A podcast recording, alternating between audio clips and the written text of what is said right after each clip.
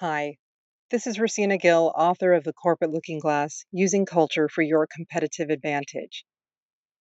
Today I'm going to read the audio blog, 10 Traits of a Positive Thinker. Number 10, Focus. We have now reached the last of the 10 traits of a positive thinker, according to positive psychology author Scott Ventrella. They are as follows: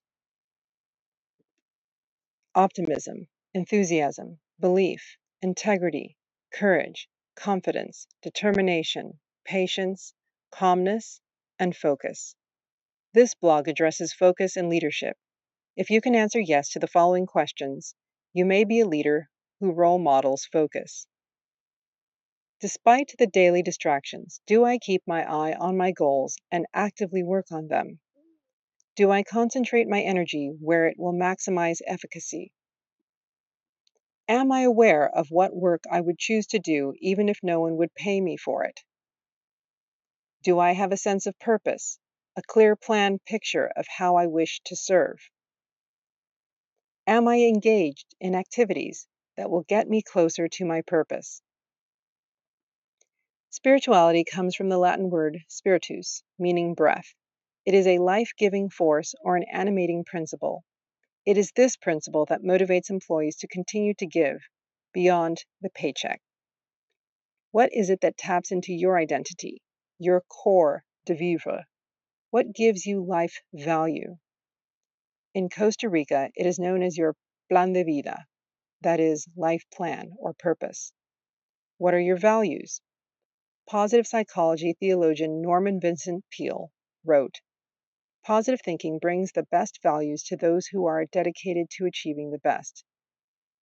Without a firm understanding of your own values and purpose in life, it would be difficult to lead.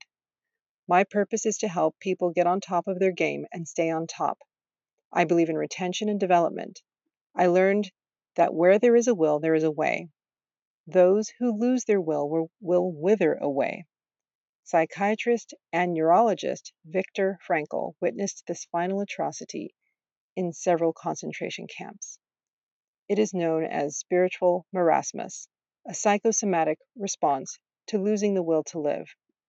Frankl survived the camps by focusing on seeing his wife again. She perished. And by focusing on writing a book based on his camp observations upon his release. Focus in action. When I think of the goal achievers I've known, they all had certain characteristics in common.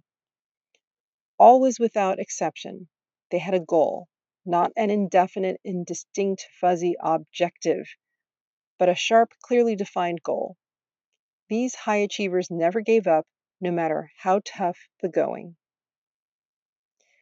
Focus on the actions that do move your work objectives or goals forward. Stay centered on the part of the glass that is full while strategizing on maximizing its capacity from implementing lessons learned from the empty side. Then, like a mafioso, forget about it. Recognize, acknowledge, reward. Dale Carnegie, salesman turned motivational speaker, shared his first principle towards success.